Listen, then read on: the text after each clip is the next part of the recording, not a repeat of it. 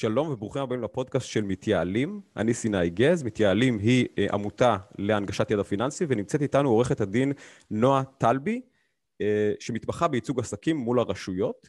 ורצית שאני אדגיש שיש הבדל בין רשויות המדינה / משרדי ממשלה לבין הרשויות המקומיות. מה ההבדל המהותי? וקודם כל, ברוכה הבאה. שכחתי להגיד את זה, ברוכה הבאה. אהלן, תודה רבה. אני ממש ממש שמחה להיות פה. אני שמח לארח אותך פה. תראה, אם אתה פותח את העיתונים ומסתכל על הבעיות של עסקים שמסוכרות במדיה, אז אתה יכול להתרשם שבאמת הבעיה העיקרית של עסקים זה מס הכנסה או כל מיני סיפורים עסיסיים, אבל בינינו, ביום יום, כשהעסק יושב באיזשהו מקום, הוא שייך לרשות מקומית מסוימת, זאת אומרת לעירייה או למועצה, ואז רוב הבעיות, שאני אומרת לך מניסיון יומיומי, רוב הבעיות זה דווקא בממשק העירוני, זאת אומרת מול רשויות מקומיות. תני לי דוגמה לסוגיות שמה שיקרא חמות בתחום הזה, זאת אומרת משהו שאת רואה שחוזר על עצמו ברשויות המקומיות, מול הרשויות המקומיות, של עסקים מול רשויות מקומיות. כן, יש את שלושת מחלקות העלהית, שזה ארנונה, רישוי עסקים ותכנון ובנייה. אוקיי. זה לא כזה רחוק כמו שזה נשמע. מה זה אומר תכנון ובנייה? העסק יושב במבנה מסוים, הוא צריך לעשות שימושים במבנה, הוא צריך לעשות התאמות במבנה, הוא רוצה פרגולה בכניסה ללקוחות שלו, או לעשות חדר אוכל לעובדים. אלו כבר סוגיות שגוררות גם אישור מהוועדה המקומית לתכנון ובנייה. זאת אומרת, חייבים שמהנדס העיר יאשר את השימושים האלה, את השינויים האלה. זה אומר ארנונה, זה אומר אולי רישוי עסק. רישוי עסק, אבל זה לא קשור למדינה בעצם? רישוי עסק? לא. אוקיי, אז... מי שאחראי לתת רישיונות עסק לעסקים, זה נקרא רשות הרישוי. רשות הרישוי במקרים פשוטות זה ראש העיר. זה בקצרה. וואלה. כמובן. כן, כן. זאת אומרת, אם... יש עצלויות, אבל זו השורה התחתונה. זאת אומרת, זה החיכוך המשמעותי שאת רואה, דווקא בין הרשויות המקומיות ופחות בין המדינה, בעצם? כן, לא יאמן, נכון? לא, זה מפתיע לרעה, אני מוכרח להגיד, כי תמיד אומרים, איך אנחנו מרידים את זה לרמת השלטון המקומי, איך אנחנו נותנים עוד סמכויות, ואת אומרת שדווקא שם החיכוך הוא המשמעותי ביותר. נכון. אז מה... זה מפתיע וזה עצוב, ואני חושבת שבגלל זה גם זה לא מסוכר וסקסי כמו תחומים אחרים, ובסופו של דבר במקום האפרורי הזה העסק מבלה את ימיו. זאת אומרת, אני דיברתי עם מנכ"ל ובעלים של חברה מאוד מאוד גדולה, והחברה הזו בסופו של דבר הקדישה 30% מהזמן שלה לבעיות שונות של רגולציה ובירוקרטיה ורישיונות. זה לא יאמן. זה מטורף. הוא אמר לי את המשפט הזה, במקום להקדיש את הזמן שלי לפיתוח של העסק שלי, אני 30% מהזמן מתרוצץ בין משרדים. וזה שהם לא נתפסים. שזה די מטורף, ודווקא אני שמח פה, בגלל שמתייעלים מתעסקת בהנגשת ידע פיננסי, הייתי שמח לדעת ממך, כי גם זה פחות או יותר הכותרת של הפודקאסט שלנו, של הפרק הזה, איך בעצם הגענו למצב שבו הידע הזה, הידע שנוגע לארנונה, לרישוי עסקים, לכל התנהלות מול הרשויות, איך הידע הזה לא... מונגש, איך עסקים לא יודעים בעצם מה הם צריכים לדעת, בוא נגיד ככה, איך זה קורה, האם זה משהו, את יודעת מה, תני לי, אני פותח את השאלה, תני לי את, למה זה קורה, או מאיפה זה נובע, או מה הנסיבות, או... תראה, גם לי לקח זמן להבין שהבעיה העיקרית והראשונה זה העניין של הידע והנגישות לידע, ואני, במקום להגיד סיסמאות, אני אספר לך את זה בלעד. בוא נגיד שאתה עובדת, שכירה, שיש לה איזושהי בעיה עם המעסיק שלה. בסדר? תיכנס לגוגל, תקיש זכויות עובדים, זכויות עובדות. תוך שנייה עולים לך לפחות 10 מקומות שאתה יכול לקבל ייעוץ משפטי חינם, ועוד 10 מקומות שאתה יכול לקבל ייעוץ משפטי מופחת, ועוד 10 מקומות שאתה יכול להתייעץ עם אנשים בתשלום מלא, וכן הלאה וכן הלאה. זאת אומרת, יש לך מידע מכל כיוון על הזכויות שלך. עכשיו, אני מציעה לך תרגיל, תיכנס לגוגל, תעשה זכויות עסקים בישראל, אני כבר אומרת לך, לא יעלה לך שום מקור מידע. אין בכלל מושג כזה של זכויות עסקים בישראל. מה יש? יש מה ההפך של זכויות? חובות. אוקיי. ואת זה יהיה לך בשפע. מה העסק חייב? כן, מה העסק חייב? זאת אומרת, מישהו חייב לשלם וכן הלאה. אז ממה זה נובע? זה משהו כזה... חשבתי על זה רבות, אני חייבת לומר לך שזה קודם כל עניין תרבותי. זאת אומרת, יש איזשהו, בעסקים בישראל, הרשויות לטעמי, גם של המדינה וגם גם הרשויות המקומיות, רואים בעסקים, אני אגיד ביטוי לא כל כך חביב, איזשהו סוג של פרה חולבת. זאת אומרת, זה מקור לכסף. איך אני לוקח ממנו יותר. יכול להיות שזה גם קשור לאיזשהו, לעובדה שישראל הייתה במשך שנים מדינה סוציאליסטית, של דעת, הסתדרות, ועדי עובדים, דברים כאלה, זאת אומרת שהעובד... עבר בראשי, יש מצב, אני בהחלט חושבת, אני לא בטוחה, אבל מה שאתה אומר, בהחלט מסתדר לי. זאת אומרת שקצת העסקים נתפסים אולי סוג של הרע, בעלי ההון, האנשים עם הכסף, שאליהם אפשר לבוא בדרישות, והשאלה אם זה באמת, אני שואל אם זה משהו שאת רואה גם בהתייחסות של הרשויות, זאת אומרת שהם מתייחסים אל העסק, מה אתה רוצה? אתה מרוויח. אנחנו משרתי ציבור ואתה מרוויח. השאלה אם זה משהו שאת מרגישה גם ביחס של המדינה, או של מדינה, של הרשויות. לגמרי מריחה את זה. לגמרי מריחה את זה בין ריחות שונים, יש כל מיני... עדבות כאלה וגלים וריחות ואמירות אולי, הייתי אומר.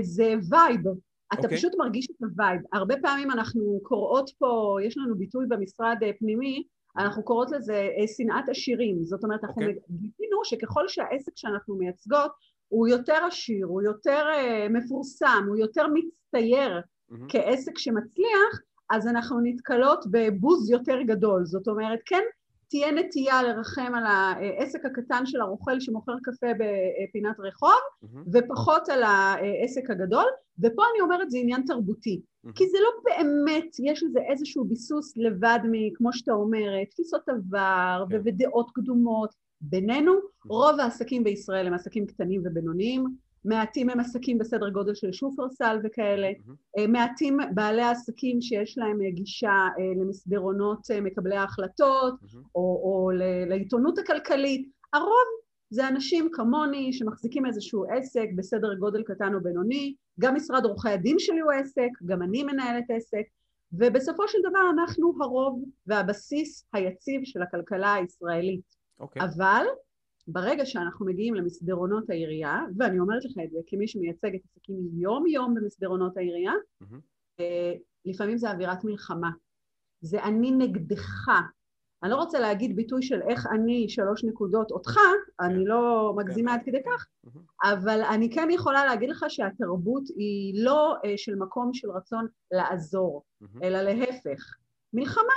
איך אתה משקר לי, ואיך אני תופס אותך, ואיך אני דורש ממך, ולמה אתה לא בסדר. זו הגישה של הרשות והעסק. אז בואי, דיברנו על הבעיות, בואי נדבר על הפתרונות. איך בעצם מגשרים על פערי המידע האלה? איך בעצם אנחנו מייצרים הנגשה של ידע, גם ידע ברמה של, כמו שאמרת, זכויות עסקים, אבל גם ידע ברמה של החובות, וגם ידע ברמה של, שוב, זה פחות התחום שלך, אבל גם ידע ברמה של איך מייצרים התנהלות בריאה של עסק, בתוך כל המסגרות החוקיות, הרגולטוריות וכו' וכו' וכו'. אז איך אנחנו באמת מייצרים את הגישור הזה בין, את יודעת, בין חוסר הידע, כמו שאת מדברת, או חוסר הנגישות לידע הזה, לבין מצב שבו עסק יכול לייצר ודאות אולי, או לייצר איזשהו... בסיס של ידע בעסק שלו שהוא יודע איך הוא צריך להתנהל בין א', זאת אומרת שיש לו איזשהו כללי זהב או כללי יסוד להתנהלות בסיטואציות עסקיות כאלה ואחרות. תראה, קלעת בול. אני חושבת שהגברת הוודאות היא היעד והיא חלק מהפתרון, חלק מאוד מאוד חשוב מהפתרון, ויש פה איזושהי מנטליות של, זוכרת הביטוי שאלת קיטבג בצבא? כן, לחלוטין. יופי, אז גם עסקים, כולנו היינו בצבא וצמחנו להיות בעולם העסקי, ואתה יודע, לבוא ולשאול את הרשות מה אני צריך, זה נשמע הזוי, זה נגד האינסטינקט שלנו, זה נגד איך שגידלו אותנו. אז אני אומרת, שאול תשאל.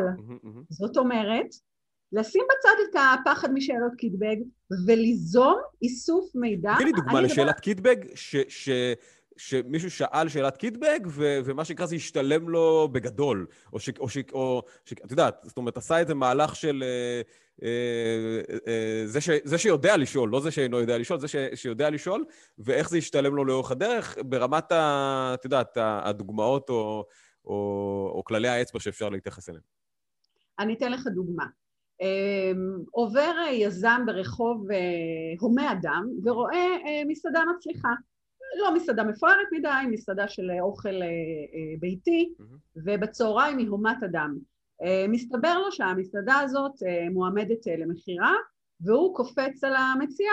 המחיר סביר, הוא בודק את ההכנסות, את ההוצאות, את הרווח הצפוי, ואומר, אני קונה את המסעדה הזאת, ויש לי עכשיו גם עיסוק וגם הכנסה סבירה. והוא לא הולך לעירייה לבדוק איזשהו טיול, אני קוראת לזה תופס טיולים, לפני שהוא עושה את זה, כי הוא רואה בעיניים את המסעדה, מה יותר מזה? הוא רואה את האנשים אוכלים בה, יש שלט, זה כבר מונע, נמצאת פה כמה שנים. זה כבר עובד, מה שנקרא. בטח, זה קלאסי. אז אני אומרת, במצב כזה, המקבילה של שאלת קיטבג, ומה שאני הייתי מנחה, מי שהיה בא אליי לייעוץ בכזו נקודה בזמן, זה, עם כל הכבוד לתוכניות העסקיות שלך, לך לעירייה, דבר ראשון, תוציא את התיק בניין. זאת אומרת, להוציא את התיק בניין מהוועדה המקומית לתכנון ובנייה, זה נקרא מחלקת הנדסה, ולראות מה השימושים המותרים לנכס הזה. יכול להיות מאוד שלנכס הזה בכלל אסור לקיים שם מסעדה, בגלל שהוא מיועד למשרדים, בגלל שהוא מיועד לחנויות רחוב, כמו כתיבה וכן הלאה. ובמצב הזה, עצם הקיום של המסעדה בכלל לא שולל את העובדה שאולי יש פה מאחורה בעיה מאוד מאוד גדולה שעוד לא נאכפה. זאת אומרת, העירייה לא אכפה את זה עדיין מאיזושהי סיבה, זה לא מעניין כרגע, אבל זו שאלת קיטבג. זאת אומרת, יש פחד מאוד גדול להיכנס למסדרונות הארכיון של העירייה, ולהתחיל להגיד למחלקת רישוי עסקים, זה מותר? כי לכאורה זה קיים, אז זה מותר, אבל ממש ממש לא. אגב, מה לגבי רישוי עסק ברמה הרחבה יותר? זאת אומרת, האם מותר לי לעסוק, למשל, בתחומים האלה? זאת אומרת, או שזו שאלה שהיא... שוב, בעיניי זו שאלת קיטבג, האם בכלל מותר לי לעסוק בזה? האם אני צריך, לא יודע מה, הסמכות או תעודות או דברים כאלה, או שזה דווקא ידע שהוא יותר נגיש? תראה, לפי החוק בישראל, שזה כמובן חוק יסוד חופש העיסוק, מותר לך לעסוק בכל מלאכה, למעט אותן מלאכות שצריך כדי לעסוק בהן רישיון עסק. זאת אומרת, המגבלה היא הפוכה. נקודת המוצא היא שמותר לך, כדי לראות מה אתה צריך לעשות ברישוי. אני לא מדברת על מקצועות כמו רופא, טעוני רישיון, אני מדברת על עסקים, טעוני רישיון. יש מה שנקרא צו רישוי עסקים, והוא נמצא בגוגל, אפשר להקיש את זה ולראות, יש כ-200 סוגי עסקים, שהם טעוני רישיון ברגע שאתה, למשל, אתה רוצה לפתוח... רופא, אני חושב, רופא, פסיכולוג. לא, רופא פסיכולוג זה מקצועות שהם טעוני רישיון. זאת אומרת, האדם עצמו. אני מדברת על עסק שהוא טעוני רישיון, למשל, טמבוריה. בסדר? למשל, חנות... היא טעונת אישור? כן. אוקיי. רוב הטמבוריות מוכרות חומרי בניין, מחזיקות חומרים מסוכנים, אגב, אפילו ממיסי צבע ודברים כאלו, אז יש הרבה מאוד עסקים שהם טעוני רישוי ולא יודעים על זה, דווקא מסעדה היא דוגמה קלה, ידוע שצריך רישיון עסק בשביל לפתוח מסעדה, אבל אני אשים לב, אפילו לא אמרתי לבדוק את נושא הרישוי, אמרתי עוד קודם לבדוק את נושא השימוש. את הבניין, כן. כן, אז יש 3 תחנות. אוקיי. אני הייתי שולחת, מי שרוצה לפתוח עסק, כדי לעשות אותם לפני החתימה על חוזה השכירות, לפני הרכישה, לפני הפתיחה. תחנה ראשונה, אני קודם לזה אמרתי לך טיול במסדרונות העירייה. לגמרי. תחנה ראשונה, הוועדה המקומית לתכנון ובנייה, להוציא את התיק בניין, לראות מה השימושים של העסק, האם יש שם חריגות בנייה, האם הפרגולה בכניסה או המחסן מאחורה או המרתף למטה הם חוקיים. תחנה שנייה, ארנונה. ארנונה היא מאוד משמעותית. אנשים פותחים עסקים, למשל מרלוג. אתה יודע מה זה מרלוג? מרכז לוגיסטי. יפה. אז היום יש המון מרכזים לוגיסטיים, עברנו על לקנות באונליין.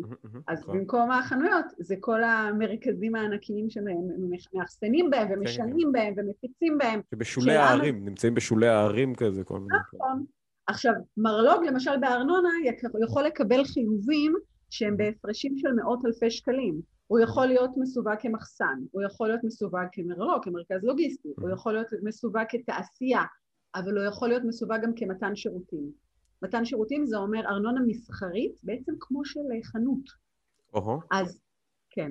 יש לו שם מטרים על מטרים של שטח, וזה מחושב לפי מטרים. אנחנו מדברים על אלפי מטרים רבועים, מרלוג יכול ממוצע עומד על 10,000 מטרים. ואגב, נתקלת בסוגיות כאלה שבאמת, זאת אומרת, ההגדרה הייתה, שינתה פערי תשלום פסיכיים?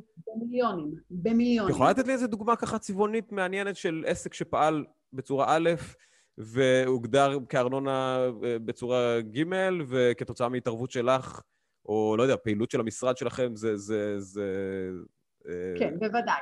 למשל, אני דווקא אתן לך עסק מהמדיה, אוקיי? כשאתה רואה פרסומת בטלוויזיה, אז הפרסומת היא ארוחה, ויש לך הרבה פעמים אנימציה עליה, ויש סאונד, ובעצם זה איזשהו סרטון שהוא מוגש אליך בצורה מסוימת סופית, אבל כשצילמו את הסרטון הזה, הוא היה סרט צילום גולמי. זאת אומרת, אני ישבתי באולפן, אני הסרטתי את הבן אדם, והיה לי איזשהו סרט גולמי, מאוחר יותר הוא עבר לידיים של אנימטור ולידיים של עורך וידאו וכן הלאה, וערכו את זה לסרטון שאתה רואה בפרסומת. אוקיי? שים לב. השלב הראשון, שבו, אגב, זה גם דוגמה לדיני הארנונה ההזויים בישראל. אוקיי. השלב הראשון, שבו אני צילמתי, נגיד אתה היית השחקן, השלב הראשון שבו צילמתי אותך, עומד ומשחק עם מצלמת קולנוע וזה, אני משלם על זה ארנונה, כאילו אני משרד עורכי דין. בסדר? כן. מה, הסטודיו כאילו משלם על זה ככה? כן. סטודיו של צילום, של צילומים, של הפקות, משלם ארנונה רגילה של מתן שירותים.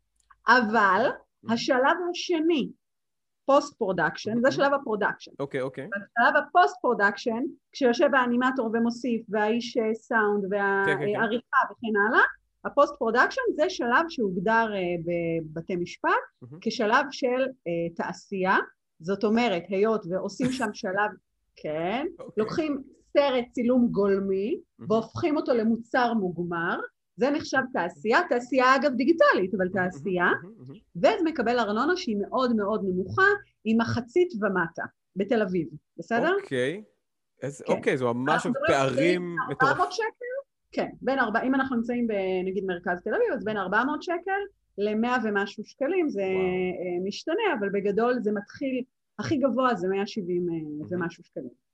זאת אומרת, חצי. עכשיו באמת, קודם כל רציתי לדעת כמה באמת, דיברנו קצת על הרשויות בהתחלה, כמה באמת הדברים האלה נזילים ומשתנים, זאת אומרת כמה, ואם אני רוצה גם לתת את העניין הנוסף, בהקשר של נזילים ומשתנים, המון אנשים עוברים לעבוד מהבית היום, והמון עסקים עושים את העסקים שלהם מהבית היום. כמה הדבר הזה, את חושבת, ישפיע על ההתייחסות של הרשויות לדבר הזה?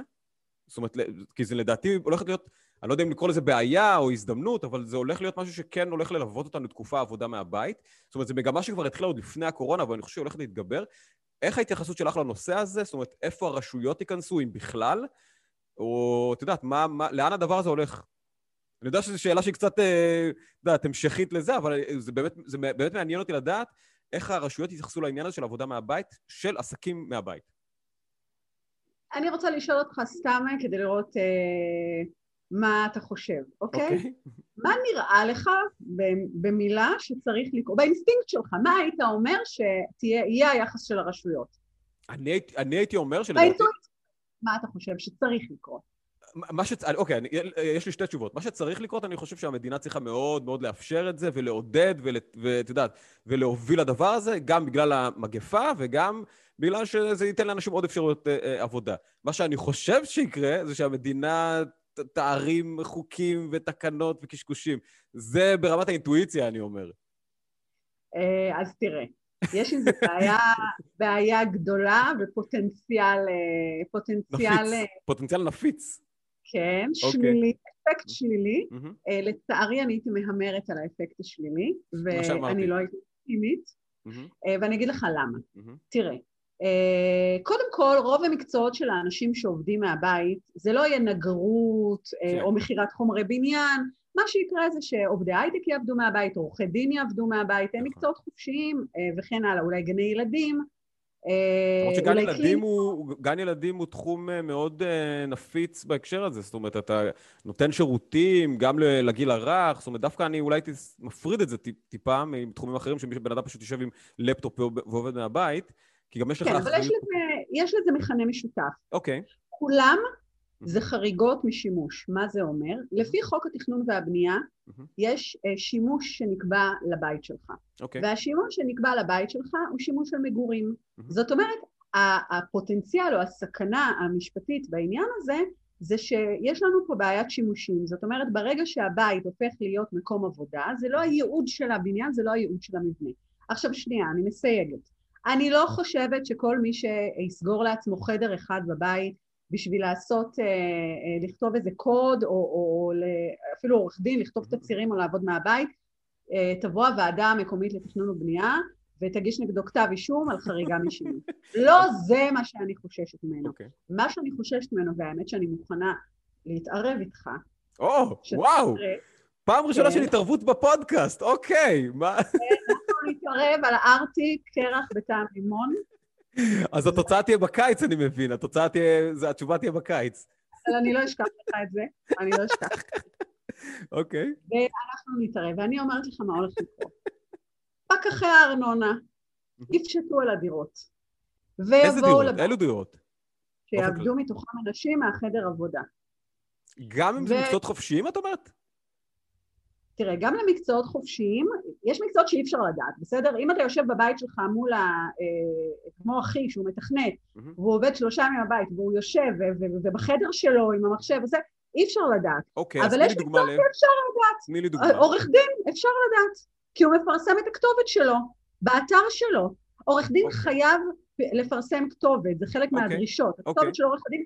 אסור לעורך דין לפעול בלי שיש לו כתובת רשומה.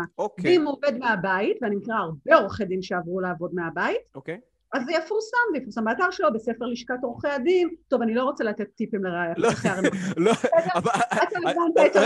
אבל את באמת חושבת שעורך דין שעובד מהבית, יבואו ויחפשו אותו בבית? זאת אומרת, זה נראה לי... ברור. את חושבת שהרשויות יקדישו את המאמצים שלהם בשביל זה? זה נראה לי... בוא אני אספר לך מה הם ירוויחו מזה, שנייה. אוקיי. אז בוא נניח שאני גרה בדירה בתל אביב. אל תתני פרטים פה, אל תתני פרטים יותר מדי, אתה יודע, את שולחת את הרשויות אלייך.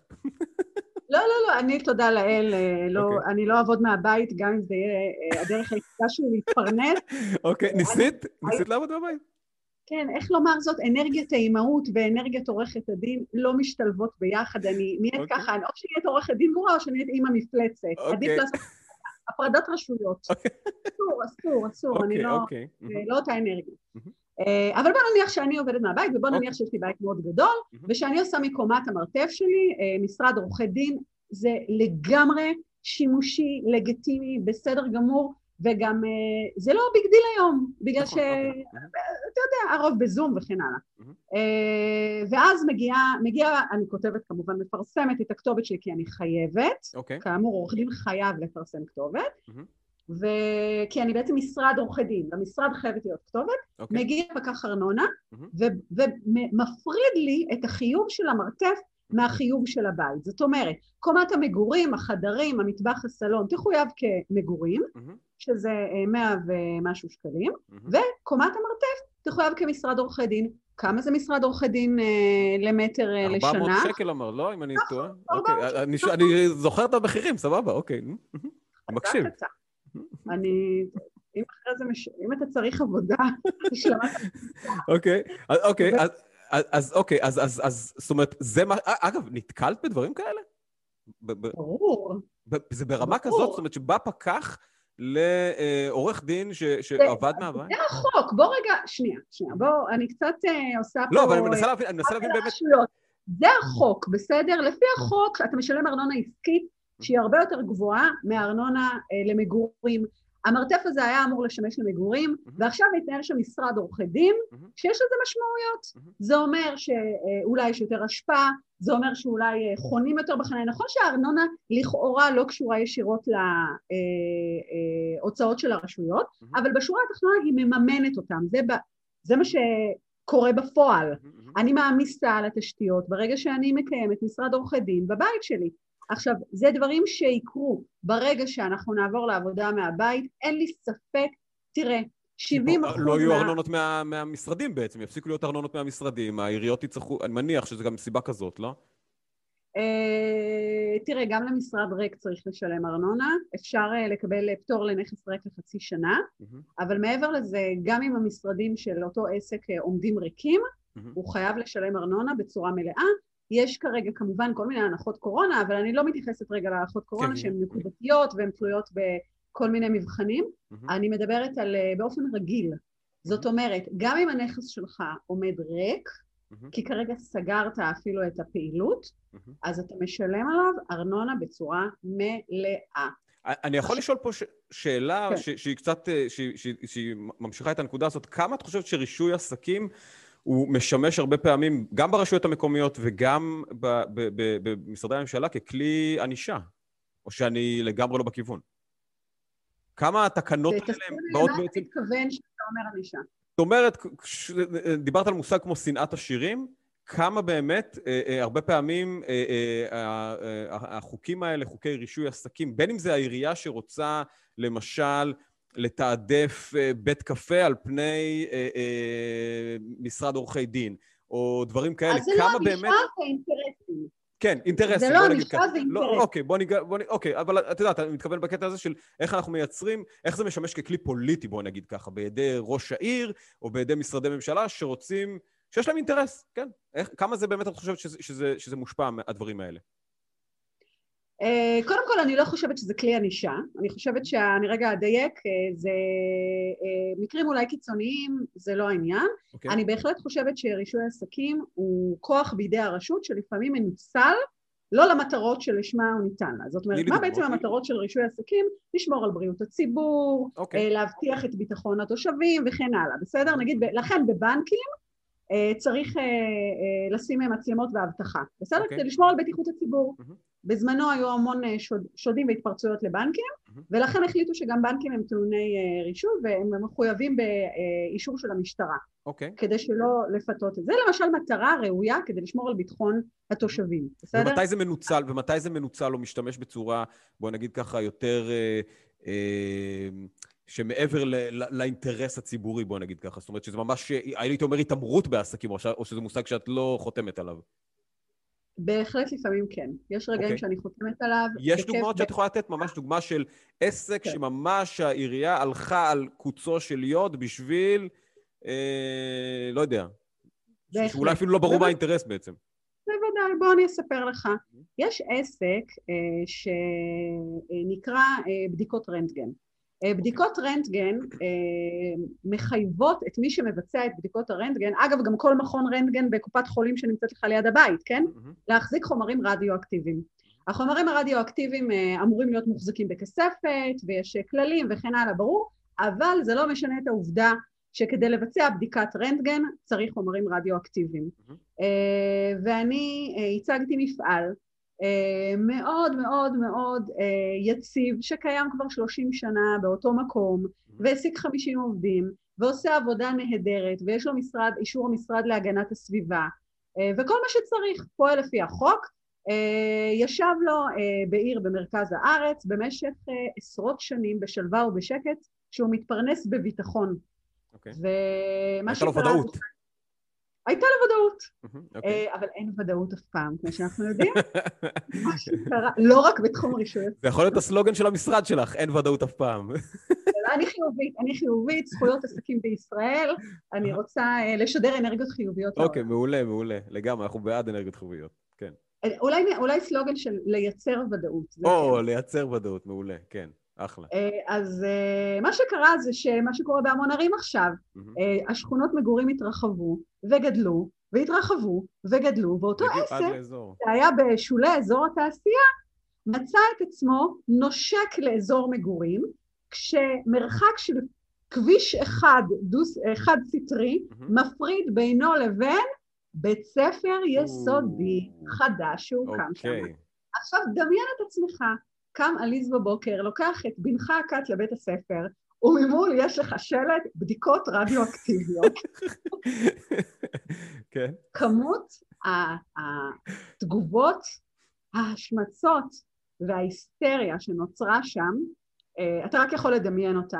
למרות שאני מנסה, ברמת רשויות התכנון, איך הם הקימו את בית הספר, את אומרת שהבית הספר הוקם לאחר מכן, נכון? בוודאי. איך הם הקימו את בית הספר, רשויות התכנון אני מתכוון, ליד בדיקות רנטגן? תראה, ראית פעם בית ספר שממוקם ליד קופת חולים? כן, נכון? אוקיי, כן. אז זה בערך אותה סכנה. זה לא באמת. אוקיי. נכון, נכון. זה לא באמת מסוכן. נכון, אוקיי. אבל זה לא נראה טוב. ולנראות יש משמעות. אגב, זה גם מתחבר לפתרון שהשגנו בסוף. מה שקרה זה שההורים איחדו כוחות, ומאות הורים חדורי מוטיבציה פסעו לעבר לשכת ראש העיר, ואמרו על גופתנו המתה, ילדים תלמידו בבית הספר הזה, מול חומרים רדיואקטיביים. זה נשמע טוב. נשמע צודק והוגן והגיוני והכל, כן. על פניו, על פניו. גם ככה השופט חשב. כששללו לעסק שלי את רישיון העסק, נאלצנו להגיש עתירה מנהלית, ונכנסתי לבית המשפט, ואני חושבת שמכל 17 שנותיי, המבט מלא הבוז שקיבלתי מהשופט על זה שאני מייצגת עסק כזה, מסתכן ילדים קטנים ורקים בשנים, אני באמת לא זוכרת שאי פעם התחלתי דיון מנקודה כל כך נמוכה. וואו, אוקיי. אז הוא אמר לי, גברת טלבי, את היית מסכימה שהילדים שלך ילמדו מול מפעל שעוסק בחומרים רדיואקטיביים ומסכן אותם? אמרתי לו, בוודאי שלא. ברור שלא, אבל זה לא מפעל שמסכן אותם. ואז הצגתי בעצם את האישורים של המשרד להגנת הסביבה וכן הלאה וכן הלאה, הבאנו גם אישורים חיצוניים, והסברנו שבעצם מדובר בחומרים שמוחסנים בכספת, יוצאים לשטח ונכנסים, בדיוק כמו שדיברנו מקודם, בשימושים אחרים, שפשוט זה לא נראה כל כך מפחיד. החזרנו בסופו של דבר את רישיון העסק לעסק. אגב, מה היה הפתרון? סתם בשביל האנקדוטה? בשביל לסיים את הסיפור בצורה עסיסית, חומה בגובה של 3 מטר, ושינינו את הכיוון כניסה ויציאה של הרכבים. זאת אומרת, הכניסה עד אותו רגע של הרכבים מהמפעל הייתה מול בית הספר, בכביש 1 סטרי הזה, ופשוט הפכנו, עשינו שביל גישה מאחורה והוצאנו, רחוק מהעין, רחוק מהלב. ואולי לשנות גם את השלט, אולי לשנות גם את השלט קצת, לקרוא לזה... כבר לא ראו אותו, החומה הסתירה אותו. ברלין כמה שם, אבל כולם חיים עם זה בשלום, העסק קיים עד היום, ההורים נרגעו... באותה מקום, הכל נשאר, גם בבית ספר, הכל נשאר, שום דבר לא זז, רק עשיתם את השביל... העסק היה חוקי. עכשיו, זה למשל מקרה של שימוש מניע פוליטי, שהלך לרעת העסק, שום דבר לא השתנה בעסק, למעט החומה של 3 מטר והגישה מאחורה, זה אותו עסק. למעשה הוא יכל לאבד את העסק, בפועל, היו אוסרים עליו, הוא איבד את רישיון העסק, הוא איבד את רישיון העסק למעשה. כן, מה שקרה זה שהוא קיבל ביטול של הרישיון העסק, ואז היה לנו, ביטול הוא תמיד בהודעה מוקדמת, אז במהלך אותם כמה שבועות של הודעה מוקדמת, אנחנו רצנו לבית המשפט לעניינים מנהליים, זה נקרא, והגשנו עתירה מנהלית, לבטל את ביטול רישיון העסק, כי הוא לא מוצדק, יש לעסק את כל האישורים, הכל. זה פשוט עניין באמת של ניגוח פוליטי. כן. תראה, זה כל אלקטורלי, זה מאות הורים. הורים, בוודאי, בטח בעיר קטנה או בעיר זה, זה משמעותי, ואף אחד לא רוצה ש... והעסק הוא, הטיעון הצבעוני הוא... חלוטין. מה טוב, ילדים קטנים, חומרים רדיואקטיביים, על גבול הסרט ההוליוודי. אבל בינינו אין שם שום סרט, זה פשוט... עתיק הכי קונבנציונלי בעולם. העניין הוא שעשו מזה עניין גדול. אבל הנה זכות של עסק שנדרסת, אפילו בלי להסס. אוקיי. בואי נעבור... אני רוצה לדבר קצת על סוגיה שכן מטרידה הרבה עסקים, זה שאתה מגיע לגוף אחד, והוא אומר לך תעשה ככה, וגוף אחר אומר לך תעשה ההפך, או תעשה, או אני צריך את האישור, זאת אומרת, המידע, שוב, אנחנו מדברים פה על נגישות של מידע, איך באמת המידע הזה קיים אצל רשות אחרת, שהיא לא יודעת מה הרשות הבאה עושה עם זה, זאת אומרת, נקרא לזה הפרדת מידע, וחוסר שיתוף מידע, וחוסר... מהלכים שהם יותר מסודרים בין הרשויות. למה באמת, זאת אומרת, אם את יכולה קודם כל לדבר על הבעיה הזאת, ואיך לדעתך בעל עסק יכול להתמודד עם זה?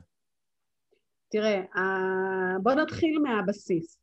במדינת ישראל, שלהזכירך, היא מונה 8 מיליון איש, יש 257 רשויות מקומיות. רגע, אני אחזור על זה, זה לא מספיק ברור. 257 רשויות מקומיות. מה זה רשות מקומית? או ערים, או מועצות אזוריות, או מועצות, כן, או מועצות מקומיות. עכשיו, מועצות אזוריות, הן מאגדות בתוכם כל מיני סוגים של יישובים, למשל קיבוצים, מושבים וכן הלאה. בסדר? זאת אומרת, כן, למשל עמק חפר היא מועצה אזורית, ויש לה 40 יישובים בתוכה. אז אני לא סופרת את היישובים, אני סופרת מה שנקרא את המחוזות, בסדר? אני קוראת לזה מחוזות בהומור על מדינות גדולות יותר, כמו ארצות הברית, יש לנו 257 מיני מדינות בתוך מדינת ישראל. שזה סכום מטורף, אגב. איך שלא נצא... למדינה כמו ישראל זה סכום פסיכי. זאת אומרת, זה לא... היום ונורא. כל 200 אנשים בישראל מקימים איזו התארגנות כזאת, זה מטורף, כאילו. זה עולם ומלואו, זה עולם ומלואו. והעניין הוא... בדיוק. וכל אחד יש לו גם את האפשרות לסגור עסקים ולפתוח עסקים, וזה התעסקות ברמת האנשים הבודדים ברמה הזאת, זאת אומרת, אין פה... זה מטורף. מטורף. עכשיו, תיקח עסק למשל כמו חברה להשכרת רכב, או אפילו מקדונלדס, או חברת דלק, שיש לה כל מיני עסקים ברחבי הארץ, כל רשות, ואני יכולה להגיד הקריזות שלה, זה מספיק מכובד. אבל זה אפילו יותר מזה, אני חושב שכל ראש מועצה או ראש עיר, עם השיגעונות והעניינים שלו בעצם.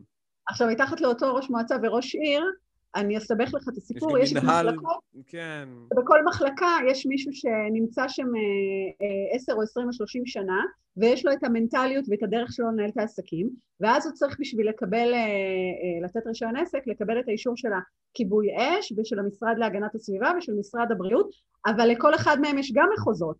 זאת אומרת, כן, כן, כן. זאת אומרת שכמות הפונקציונרים בתהליך הוצאת רישיון העסק זה כמו עץ כזה, שלכל ענף יש עוד ועוד ענפים שמסתעפים, אז גם אם צלחת את מנהל רישוי העסקים, אז יכול להיות שאתה תסתבך עם הכיבוי אש, או יכול להיות שמשרד הבריאות במחוז הזה הספציפי, יש את הבן אדם הזה שעובד המון שנים וידוע שהוא עושה בעיות. אגב, כמה באמת את רואה הבדלים בין מועצות? זאת אומרת, האם את יכולה להגיד שיש מועצות שזה צ'יק צ'ק שהן מאוד ידידותיות לעסקים? והאם, זאת אומרת, את רואה את הפערים האלה? או שזה משהו שהיא בעיה שהיא גורפת ואצל כולם זה תמיד מורכב ובעייתי ויש עשרות תהליכים? אצל כולם זה מורכב ובעייתי ועשרות תהליכים. אין איזה... יש בעיות שונות. אין איזה אזורים מסוימים שאת אומרת, תשמע, זה אזור שידידותי לעסקים, וזה ממש יעבור לך חלק ועם פחות חיכוכים. אני מעדיפה לא לענות על השאלה הזו, כי יש אזורים שלא אוכפים בהם את חוק רישוי עסקים. ברמה הזאת, אוקיי. כן, כן, יש אזורים שלמים בארץ שחוק רישוי עסקים לא נאכף, אחוזים מאוד גבוהים מהעסקים שם אין בכלל רישיונות עסק ואף אחד לא בא אליהם. אז אם אתה שואל אותי זה קל, זה קל, אבל זה לא נכון וזה לא... לא התכוונתי קל, התכוונתי האם הרישוי, האם התהליך עצמו הוא תהליך, זאת אומרת, שהוא יותר פשוט, אני מסתכל אפילו ברמת האינסנטיב, התמריץ שיש לרשות מקומית להגיד לך, תשמע, אצלנו דלתנו פתוחה לעסקים, זאת אומרת, כמו שעושים אלה משהו, אין משהו כזה. אני לא יודעת אם אין, אני לא נתקלתי. אוקיי? אגב, זה לא באמת תמריץ חזק של ראשי ערים ומועצות למשוך עסקים כאלה תמורת הקלת בירוקרטיה וקיצור תהליכים. זאת אומרת, ברמה שאני מדבר, ברמה שהיא פשוט התייעלות של המערכת. או שזה ממש... תלתלת אותי. אני מודה ומתוודה שזה, לדעתי זה ממש מטורף מה שאמרת עכשיו. זה רעיון גאוני. זה רעיון גאוני, אני חושבת, אתה רואה, זה ההבדל. את לועגת לי בעצם, את צוחקת? מה פתאום? זה ההבדל למישהו שהוא מחוץ למערכת, למישהו שהוא בתוך המערכת, כמוני, אני כבר כל כך רואה מחלות שאני בכלל לא קולטת שיכול להיות מישהו בריא. עכשיו אתה בא מבחוץ ואומר, יכול להיות מישהו בריא, שיגיד, בואו תפתחו אצלי עסקים, כי אני אעזור לכם בהליך רישוי העסק. כן. זה קמפיין מטורף, פוטנציאלי, לעיר. לא, אני חושב זה גם טוב לה, כי הארנונה עסקית...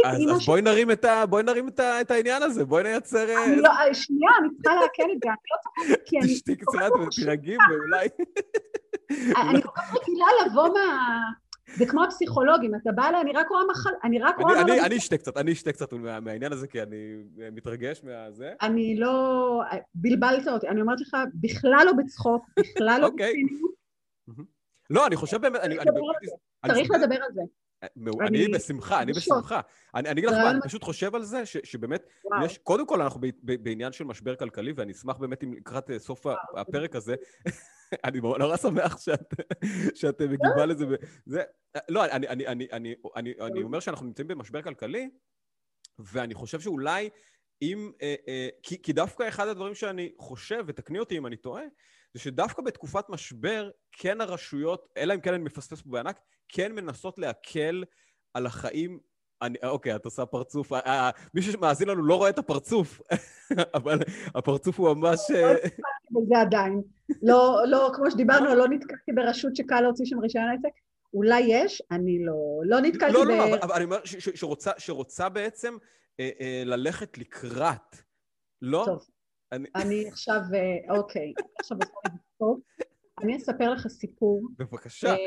בעילום שם, כי מדובר בתיק שעדיין מתנהל, שהוא מזעזע, הוא מזעזע אותי, הוא מטלטל אותי בהקשר של תקופת הקורונה, ברמה שאני יכולה להיות בבית ולהרגיש את הגל הזה של המועקה שעובר בי מכאב על העסק. יש מלון בתל אביב.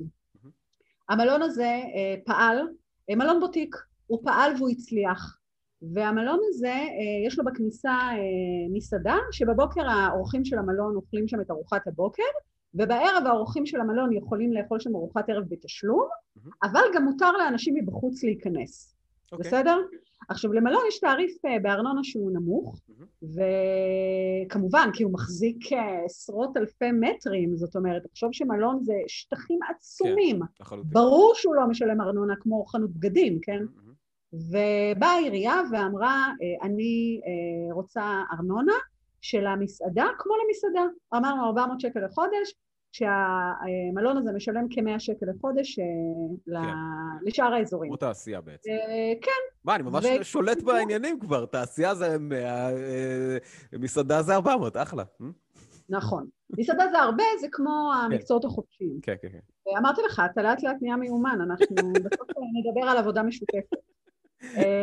או שלשכנע איזה ראש עיר לעשות קמפיין כזה. שזה לדעתי, אני נורא שמח שאמרת את זה, כי לי זה נראה כל כך טבעי, שזה מה שראש עיר שרוצה למשוך עסקים יעשה. מעולה להם, זה מעולה, הם רוצים עסקים, זה מעולה, אבל רובות, הם כל כך רגילים להציק. פשוט עניין של שינוי תודעתי, מדהים. ואני חוזרת למלון, ואז התחיל ויכוח ארנונאי, ויכוח ארנונאי זה נקרא, שמגישים השגה, ואחרי זה ערר וכן הלאה, ואז קרתה הקורונה. עכשיו, אני יושבת עם בן אדם, זו השנה השנייה, בדיונים בוועדת ערר לענייני ארנונה של עיריית תל אביב, ואנחנו כבר שנה שנייה, שהמלון סגור ומסוגר, אין לו מסעדה, ולא מלון, ולא נעליים. הבן אדם מביא כל חודש 300,000 שקל הוצאות, קבוצה, מממנת את המלון הזה ב-300,000 שקל בחודש, על זה שהוא סגור, אין לו הכנסות. בסדר? מלון, מסעדה, אין מלונות, אין תיירים, אין זה, מלון ליד הים. ואני מנהלת את העסק, ואני אומרת לעירייה, באמת, אתם באמת בשנת 2021 עדיין מתווכחים איתי, אם זה מלון או מסעדה, אין מלון ואין מסעדה. זה כמו לדון מעל גופה. כן, זה כמו לדון מעל גופה של בן אדם, האם יש לו צינון או שיש לו אלרגיה? הוא מת! אין מלון, אין מסעדה, רדו ממנו באמא שלכם. כלום. כלום, והם לא מוכנים, באמת? כלום, במלוא האנרגיה. אני הגשתי את הסיכומים בתיק הזה, ולראשונה בחיי כתבתי משהו לא משפטי בתחילת הסיכומים, כתבתי עיריית תל אביב תתעוררי. ככה התחילו הסיכומים, מסמך משפטי. כבר לא יכולתי, זה כל כך כואב לי לראות את הבעלים של המלון, בן אדם מלח הארץ שמעסיק ומפרנס ועושה ברכה, באמת, הבן אדם הזה הוא גם אדם באופן אישי מואר,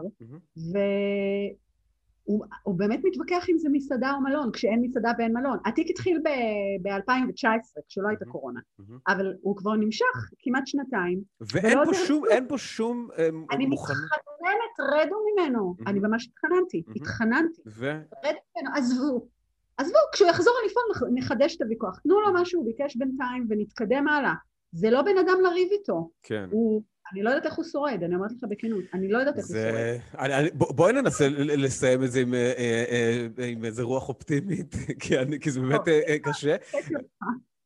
לא, זה נורא מדכא לשמוע את זה, וגם נורא מדכא שהרשויות לא מגלות איזשהו פתח של רגישות. לא. וכן, זה מתסכל, בטח בתחומים כאלה, זאת אומרת שבן אדם עובר מכה כל כך קשה, ומתעקשים פה על עניינים שאת יודעת, שהם כבר לא רלוונטיים, כמו שאמרת, זאת אומרת, זה להתווכח על גופה, וכן. אז קודם כל, באמת, אני רוצה לסיים את זה עם רוח אופטימית, לאן את חושבת שהתהליך הזה הולך? האם את חושבת, ואני רוצה לתת פה גם איזושהי הערה, כי לא נגענו כל כך בקורונה, ואני כן רוצה לגעת בזה, האם את חושבת שדווקא טלטלה כזאת במשק, בתחום העסקים, וראינו הפגנות ועניינים, וראינו גם שהמדינה כמעט בפעם הראשונה כן מבינה את הבעיה הזאת, של עצמאים ועסקים קטנים, שוב, לפחות ברמת ההצהרה, זאת אומרת, זה כן נושא. זה כן נושא. יש כוונות טובות. יש אפילו מפלגות שרצות על זה פוליטית, זאת אומרת, זה לא... יש כוונות טובות, חד משמעית. אני חושב שגם ברמת הכותרת, זה תחום שתופס הרבה נפח של תשומת לב, שפעם, אני חושב, נגיד, הייתה שמורה רק לנושאים מדיניים או ביטחוניים, והיום התחום הכלכלי והעסקים, הוא תופס התייחסות יותר רחבה. אז השאלה, שוב, אני רוצה להיות אופטימי, אני לא יודע, באנו ממקום אחר, אני רוצה לשמוע ממך, מה דעתך, לאן את חושבת שזה הולך? האם את חושבת שהרשויות כן מתעוררות? כן, שוב, אני אשמח ברמת המקרו, פחות ברמת המיקרו, כי תמיד יש הבדלים, אבל האם את רואה שינוי מגמה? האם את רואה... אגב, היא יכולה להיות גם שלילית, יכול להיות שאת אומרת שדווקא עכשיו הרשויות יחמירו יותר, אני לא יודע, אבל לאן את רואה, מה את רואה שהעתיד של הדברים האלה, זה ברמת המקרו, וברמת המיקרו, האם את רואה שעסקים כבר יותר, עסקים חדשים או עסקים שפעילים, כבר יותר מודעים, כבר יותר יודעים מה הזכויות שלהם, כבר זה מושג שיותר מוטמע. אז אני אשמח לשמוע את ההתייחסות שלך לעניין הזה. אני ברשותך אעשה כרגלי מה שאני רוצה ולא מה שביקשת. בוודאי. לא, אבל אם תוכלי להישאר במסגרת של השאלה לפחות. ברור, אני סתם מנסה למרוד כשאין במה. אני לא אגיד לך לאן אני חושבת שזה הולך, אני אגיד לך מה הוויז'ן שלי ואיך זה צריך להיות, ואז בעצם מה הסנוניות שמבשרות את בוא האביב. מעולה. אז ככה. קודם כל, מה שאני רואה בעיני רוחי, זה עסקים שכולם מסתכלים עליהם, זאת אומרת, גם העיתונות וגם הממשלה וגם הרשויות המקומיות וגם כל המשרדים והפקידים וזה, רואים אותם כגוף שהוא חיוני לכלכלת המדינה, ורוצים בהצלחתם. כלקוח שצריך לשרת אולי, כלקוח שצריך לשרת. תודעתי. מה? כלקוח שצריך לשרת אולי. העסקים הם לקוח.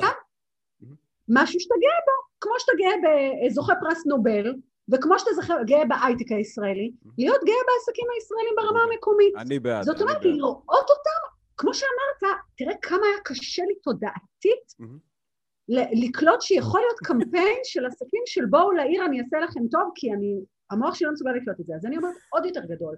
בואו נשנה את ההסתכלות שלנו לעסקים. נכון, אתה עובר ואתה רואה כל הכבוד לצוותים הרפואיים, נכון? כל הכבוד לעסקים הישראלים, כי כולנו נשענים עליהם, וכולנו מתפרנסים מהם, וכולנו צריכים לרצות בהצלחתם. אז זה השינוי התודעתי. אני יכולה להגיד לך שבפירוש יש סנוניות. ממשלת ישראל ישבה והחליטה החלטות מדהימות, שהביאו בסופו של דבר, למשל, לתיקון חוק רישוי עסקים, בצורה שמקלה על העסקים. כל מה שנשאר זה רק ליישם את זה בשטח. החקיקה קיימת, הרצון קיים, הממשלה קבעה בהחלטות מדהימות, בוועדות הכנסת נעשית עבודה מדהימה. הרבה פעמים אגב על חברי כנסת שהם לא מהמפלגות שאנחנו מצביעים עליהם בהכרח, או שאנחנו מסתלבטים עליהם, אתה קורא בפרוטוקולים שהם מדהימים כלפי עסקים, בפרוטוקולים של הוועדות. יש למעלה רוח מנשבת חיובית, מבינים אותנו למעלה, זה רק היישום. ומה מלמטה? ומה מהחלטות המקומיות? למשל. אז זהו, הדברים לא מחלחלים למטה, זאת אומרת, יש הקלות... ויש אבל רוח מלמטה? כי הבאתי את הרוח מלמעלה, זאת אומרת, יש איזה רוח המפקד שאומרת, בואו, תנו להם לחיות, והשאלה אם את רואה גם איזה רוח מרשויות מקומיות, אפילו מפקידים וראשי מחלקות ברמות המקומיות, שאת רואה שהדיסקט... פחות. זה יותר אינדיבידואלי. זה יותר אינדיבידואלי, כמו שאתה לא רוצה שאני אענה לך פר מחלקה. לא, ברור. אז פר מחלקה, בדיוק, אז התשובה היא שזה אינדיבידואלי ונקודתי, ברמה הגורפת, עדיין לא. עדיין. זה לא חלחל למטה, ואולי באמת, אני ואתה נקדם שני דברים. אחד, את הקמפיין המהמם הזה עם איזושהי רשות מקומית, שזה פשוט מרגש. והדבר השני, זה לקדם במשרד הפנים יחידה, שתהיה אמונה על ביצוע, על יישום ההקלות וההטבות, כי יש על הנייר הקלות וההטבות, רק לא מיישמים אותם. זה הכל. אז קודם כל, מבחינתי אני אופטימי. איך שאמרת, מבחינתי אני אופטימי, זה, אני יודע שהתחלנו בנקודה פחות אופטימית של השאלה הזאת, אבל לדעתי הגענו לנקודה מאוד מאוד אופטימית, אז מבחינתי זה הישג. ושמחתי מאוד לארח אותך, עורך דין נועה טלבי, היה ממש כיף. עורכת דין, נכון, סליחה, עורכת הדין נועה טלבי. אני ממש למדתי והשכלתי, אז תודה רבה לך. ואני, קודם כל אני רוצה לאחל לך באמת שנה טובה ובריאה הלוואי. וגם לעסקים, שהשנה הבאה תהיה שנה של, שהשנה הנוכחית בעצם, תהיה שנה של צמיחה ועשייה, ושאני באמת אשמח שגם הרשויות המקומיות ומשרדי הממשלה יעלו על כפיהם את העסקים הקטנים, כי הם למעשה מעלים אותם על כפיהם, בואו נהיה כנים, למעשה בלי עסקים קטנים אין לנו פה הרבה... אנחנו בלעדיהם כל כך שעמם פה ורק פה, הם השמחה באמת, הם השמחה שלנו. לחלוטין, אז תודה, ושיהיה לך יום מצוין. תודה לך.